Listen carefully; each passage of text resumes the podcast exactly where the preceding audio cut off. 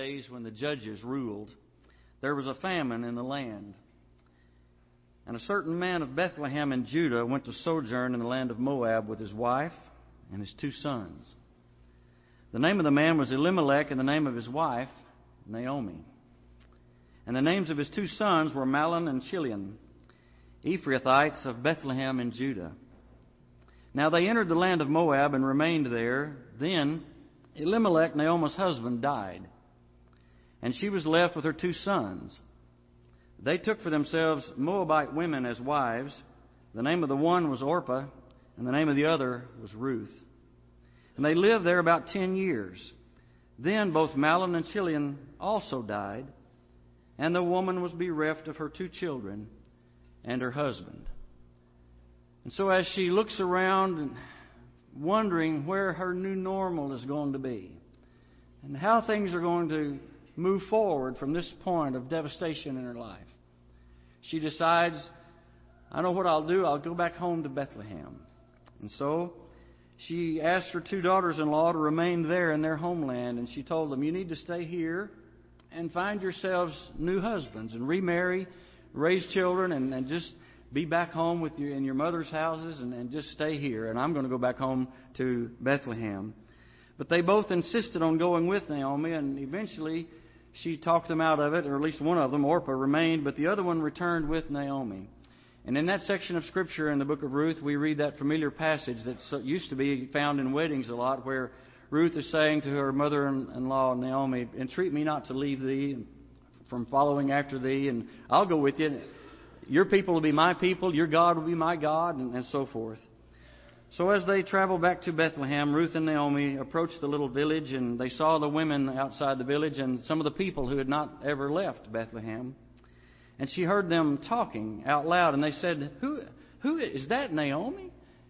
Is that Naomi? How can this be Naomi?" And she said, "Don't call me Naomi. Call me Mara. For the Lord has dealt bitterly with me. I went away full, and the Lord has brought me back empty." Can you just feel her devastation as she comes home after all these years and all this loss and devastation and sorrow and heartache? And now she doesn't even look like herself and she's bitter. Mara means bitter, Naomi means pleasant. So here was a bitter woman laying the cause of it all at the feet of God. God has dealt bitterly with me, He has emptied me out. Often our bitterness is directed toward God. And can't we just see Naomi in this situation in her life, bitter and speaking about how life isn't fair? And probably time wasn't the only contributor to the inability of the, the townsfolk to recognize Naomi. It was likely the bitterness in her heart and in her soul that was working against her, dragging her down, that poisoned her so that she was not at all the person they once knew Naomi, the pleasant, the beautiful, the kind person. What about us?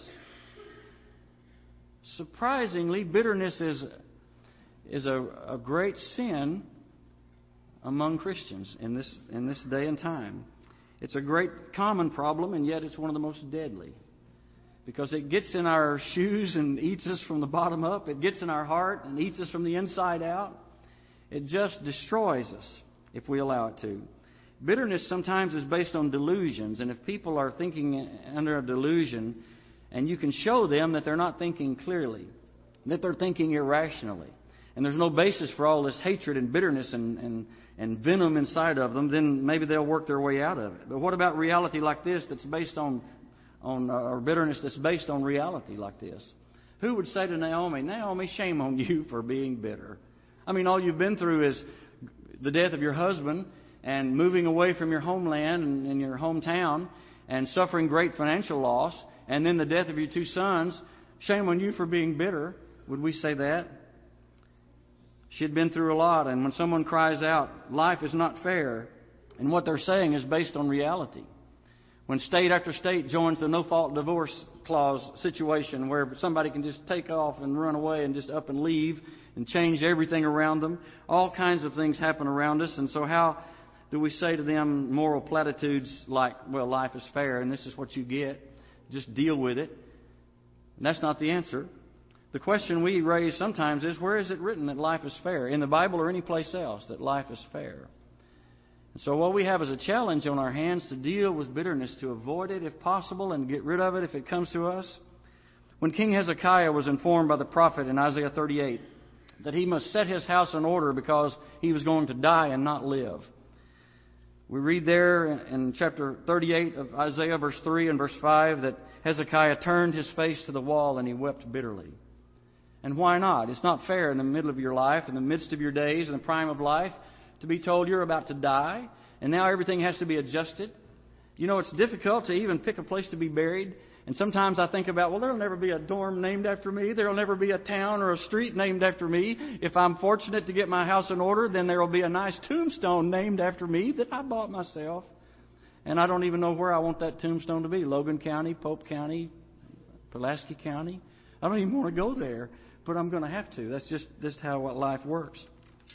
It's not fair for a man in his prime to receive the death sentence, and no wonder then he wept bitterly. And then in verse 3, he recounts to God how good of a guy he is. It's as though he was saying, What do you mean, kill me? I mean, what do you mean I'm going to die? I'm a good guy. I'm one of your servants. I've been, I've been serving you all of my life, and look at all the good I've done. And that's why bitterness is so common and so deadly, because sometimes our bitterness is based on reality, on things that have happened to us or because of us, or because of the sinful, wrong choices of others, or just the happenstance of life. And sometimes we have to ask the question why did my loved one get so sick and stay sick for so long and suffer for so long? Or why did I have to go through this long goodbye? Why do I have to see my loved one not even know who I am and not recognize our own grandkids? Why is that? Why did my elderly parent linger? Or why did my spouse die so suddenly? Just gone suddenly. Why do those other church members act so worldly? And why does the church seem to not do anything about it, to stop it or fix it or change it or get it get them back? Why aren't things better for me or the or the church or the world or our country or whatever? Sometimes life is unfair, and there's an unfairness about life that is sometimes observable because we can look around and see people who don't have the measure of faith we think we have, and they're doing okay. They seem to not be suffering the way we suffer. They seem to not be hurting and having all this void in their life and looking for their new normal all the time. They got it together. And sometimes those who do not even believe in God seem to be better off than Christians. And sometimes we can actually see people in the world acting better and living better and treating other people better and treating their neighbors better than we do ourselves, and we know better. We know how to do it. It's wrong, by the way, to believe this so called gospel of prosperity where someone gets on TV and preaches or writes a book that teaches give your life to God and He'll reward you financially for it. Give your life to Jesus and He'll make all your problems go away. In Psalm 73, we run into a man named Asaph. And he says there in verse 3 I was envious at the foolish. I looked around and I saw people who were corrupt, worldly, wicked, ungodly people. And they seemed to die peacefully. They seem to have it all worked out. And so in verse 13 he says, And what am I doing living this way? I have cleansed my heart in vain. What good does it do for me to try to be a Christian and live right and do right and believe right and worship right, and then these people don't even have to suffer? And look what I'm going through. How does that work? And so then in verse 21, thus was my heart grieved. Or another version says, When my soul was embittered. When my soul was embittered. We stumble over this sometimes when we start comparing ourselves to other people in the world and we start seeing the difference and subtracting the difference. Asaph directed his bitterness toward God. And we have to overcome bitterness because it works on the one who is bitter. This is really interesting. Bitterness is like it's like it's no good. It doesn't fix anything. It rarely changes anything except the person who has the bitterness in their heart. And it's a lot like when you get hurt at church or hurt in your family or hurt among friends or at work or someplace, it's like taking drinking poison and hoping they die. Is that what happens sometimes in suicide? You know, people are so desperate when they get to that point, it's hard to even try to figure out what's going on and, and how to hold them accountable. Accountable for what? And are they even in their right mind? But I wonder sometimes if people think, I'll do this and hurt you so bad. And so bitterness is like taking poison in your own bosom, fire in your own bosom and hoping the other person dies. Bitterness changes a Naomi into a Marah. We speak rashly sometimes when we're bitter, and then that causes other problems. Bitterness can destroy relationships. And people who are bone deep bitter about something can hardly talk about anything else. It's all, the conversation always goes to that. And they bring it up. And then if you want to have a relationship with them and sustain it, then you have to share in their bitterness or the relationship will be over. If you don't get down on their level and wallow in it with them, and yeah, I know what you're talking about, and join in and just add more venom to the poison, then it's just not going to work because you're on a different level. So if you maintain that relationship, you must absorb into your life the same poison. And yet, in the Proverbs, we're taught from the wisdom literature, a father tells his son in wisdom, With a wrathful man thou shalt not go lest thou learn his ways and get a snare unto thy soul. He's saying there, don't hang around with the wrong crowd. And when you're miserable, don't look for misery that loves company and find other people more miserable and you just wallow in your misery together, but rather don't do it. Stay away from the wrathful man or the egotistical man or whatever it may be. So bitterness can be very deadly and it can be something that destroys relationships, but it can also bring spiritual death. There's a tendency when we're bitter to leave the church. And sometimes it's not just a matter of going to church across town, some other place, but going back to the world. Asaph says in Psalm 73 and verse 1, Surely God is good. But this style of writing shows, shows something like this. He's saying, This is my conclusion. I figured out now that God is good and He's good to Israel. But that's not what I always thought because I had some struggles to go through and I had some reframing to do. And so he says, Let me show you how I worked it out. So he starts off with this is my conclusion. Uh, he was oriented at first, and then he became a little bit disoriented, and then he's reoriented. But just look at the first nine verses of Psalm 73. He starts off Truly God is good to Israel, to such as are pure in heart. But as for me, my feet had almost stumbled, my steps had nearly slipped. For I was envious of the boastful when I saw the prosperity of the wicked. For there are no pangs at their death, but their strength is firm.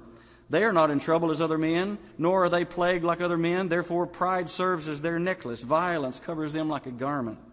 Their eyes bulge with, with abundance. They're fat and sassy. I have more than, they have more than heart could wish. They scoff and speak wickedly concerning oppression. They speak loftily. They set their mouth against the heavens, and their tongue walks through the earth. And so he goes on elaborating there on what kind of ragged lifestyles they live, and yet they seem to be getting along just fine. And so, at least, though, in verse 15, we read that he kept his mouth shut about it. There's a great key here to church life and to life in general, and that is to be very careful in what poison you spread around and share with others, even when your your heart is broken. Now I realize sometimes you need a good friend that you can just let go of everything.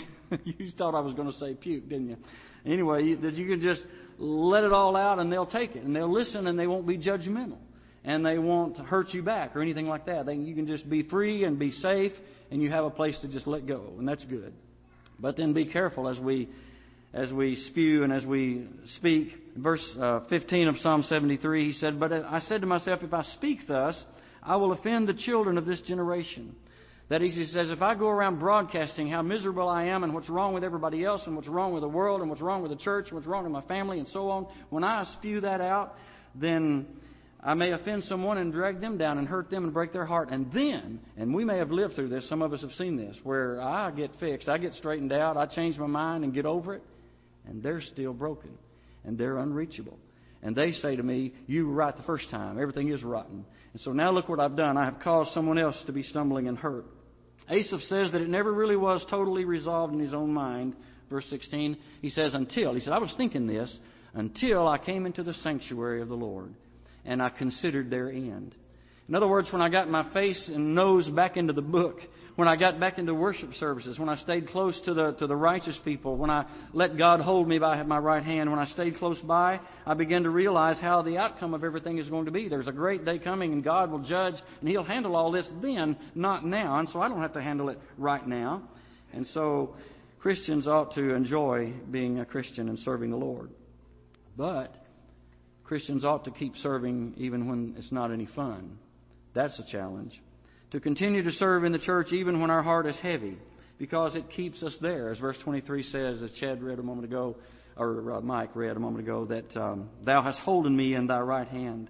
So life is not fair many times, but the difference is, as Christians, even in the unfairness, we have God. Hezekiah, looking back later on his life, after he got the 15 years added to his life, he said, When I had great bitterness, it was for my welfare. He was able to reframe and look and say, You know, that got my attention and it made me focus on things involving eternity.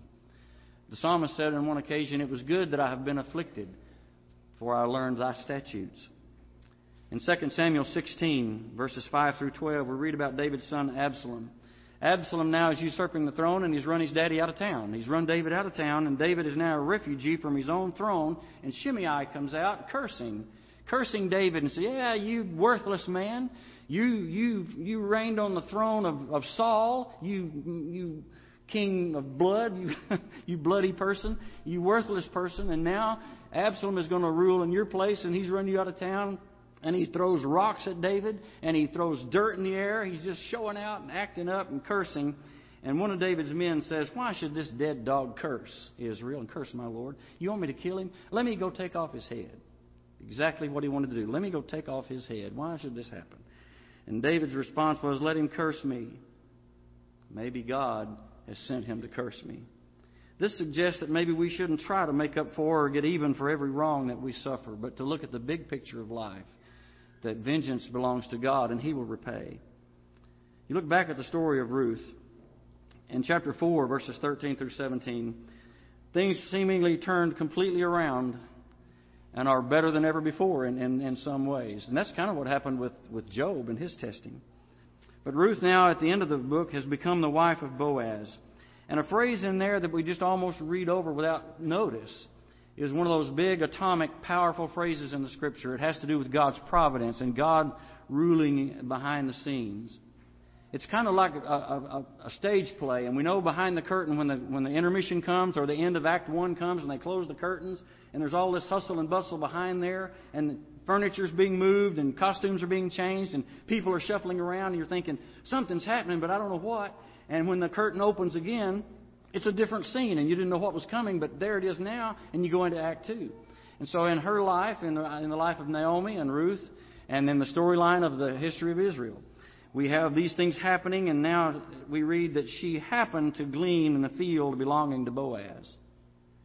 She happened to glean in the field belonging to Boaz, a near kinsman, who's going to be able to redeem the, fight, the right of the firstborn and the levirate marriage and all that, and, and set up the family and keep the inheritance in the family and all that. And so she happened to glean in the field belonging to Boaz. No doubt God was somewhere rearranging the furniture, not miraculously, but working. Ruth becomes pregnant, and the women say to Naomi, or Naomi, listen in, uh, as we read, so Boaz took Ruth, and she became his wife, and he went into her, and the Lord enabled her to conceive, and she gave birth to a son. Then the women said to Naomi, Blessed is the Lord who has not left you without a redeemer today and may his name become famous in Israel. And may he also be to you a restorer of life and a sustainer of your old age.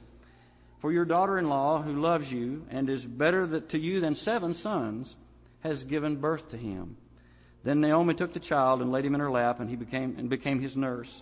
The neighbor women gave him a name, saying, A son has been born to Naomi. So they named him Obed. He is the father of Jesse, the father of David. Now, we pick up a thread here when we see the name David, and we see some descendants of David, and we see people like Solomon and others in the, in the, the seed line and in the storyline. It's an important thing. This is something to do with the providence of God. Look in verse 18. Perez was the father of Hezron, Hezron the father of Ram, Ram the father of Amminadab, Amminadab the father of Nahshon, Nahshon the father of Salmon, Salmon, the father of Boaz, by Rahab. Remember Rahab? Boaz, the father of Obed, by Ruth. Oh, Obed, the father of Jesse, and Jesse, the father of David. Now, Matthew's list is the same bunch of names, only a lot longer and a more fuller genealogy. And the last name on the list is Jesus Christ. So now here we have Ruth. I'll go with you, and your people will be my people. Let me go with you.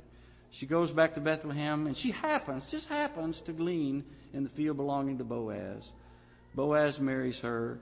They have children, and that becomes the seed line of Christ. How can we miss seeing the providence of God in all of this? And how can we not see how somehow, in all the bitterness of life, That nothing can separate us from the love of God. Height nor depth, any created thing, principalities, power, none of that stuff. If God is for us, who can be against us? Romans 8. And so all things do work together for good.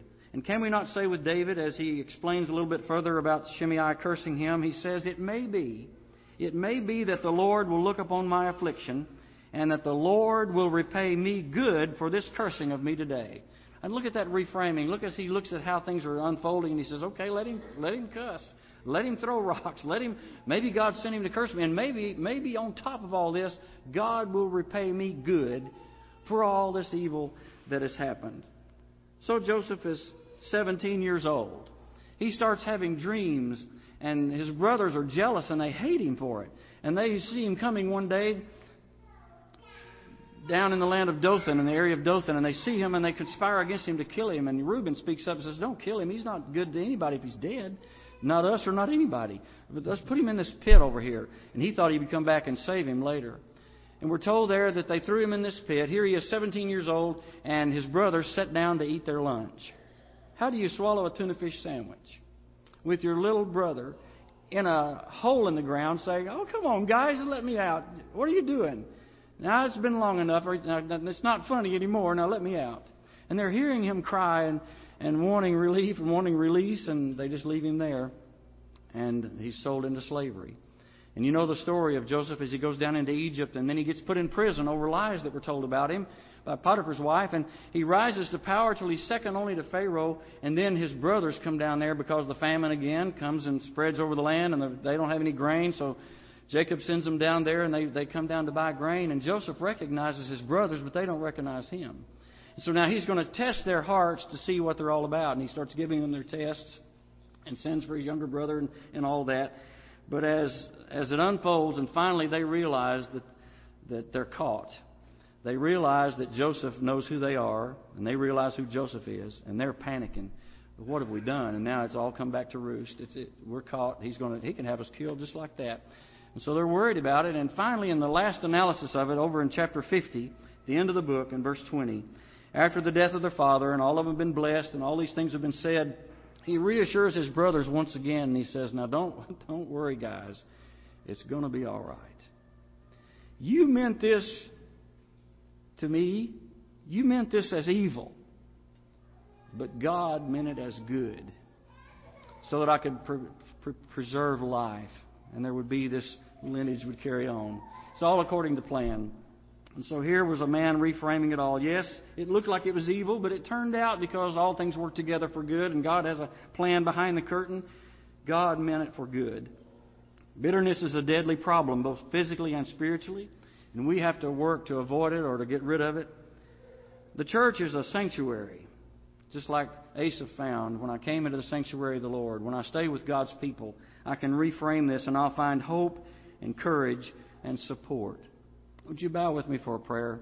Father, we thank you for the hope we have in Jesus, and that if you are for us, nothing can effectively be against us, against our will, and against our choosing. So we pray, Father, that you'll help us to abide in hope and in great joy, and give ourselves permission someday to die happy, that we can know that we have served you and remained faithful to you and close to you all the days of our life, so much as is within us, that we've lived peaceably with all men.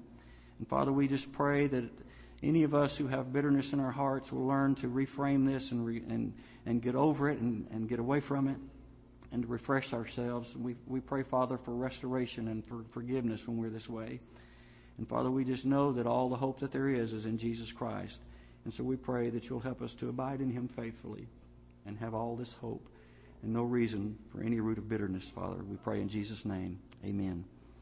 In Exodus, the 15th chapter, as the people of God were coming out of, out of Egypt and they were heading toward the promised land, they came to a place called Marah, where the water was bitter and they couldn't drink it. Marah. Whatever was wrong with the water, it wasn't fit to drink. So the people murmured against Moses and they said, What are we going to drink? And then Moses cried out to God, a pattern that we see often again. They cried out to him, he cries out to God, God, what are we going to do? And the Lord showed him a tree and he threw the tree in the water. The water became sweet, and the people drank. Everything was okay at that point. Isn't it, isn't it interesting that in that case, in the midst of the people of God, with God at the helm and God leading them with a fiery, cloudy pillar, showing them the way to the promised land, that the answer to the bitterness of life right then was a tree. And to this very day, the answer to the bitterness of life is the tree of Calvary, the cross. And on there, all the prices are paid, all the accounts are settled, and everything is worked out in God's favor and in our favor if we believe in Jesus and accept His gift, accept His sacrifice. It may be that today you have been thinking about obeying the Lord and putting Him on in baptism and having your sins washed away and blotted out. And if you've been thinking that and are ready to obey the gospel today, everything's ready, and we're we're going to sing a song about coming as just as you are. How else can you come? but just as you are, and God will receive you if you're willing to repent of your sins, confess your faith in Christ, and obey the gospel for your salvation. And it may be a, as a Christian you need to be restored to your first love and ask for forgiveness. And we can do that this morning and pray for you if you'll let us know that as we stand together and as we sing.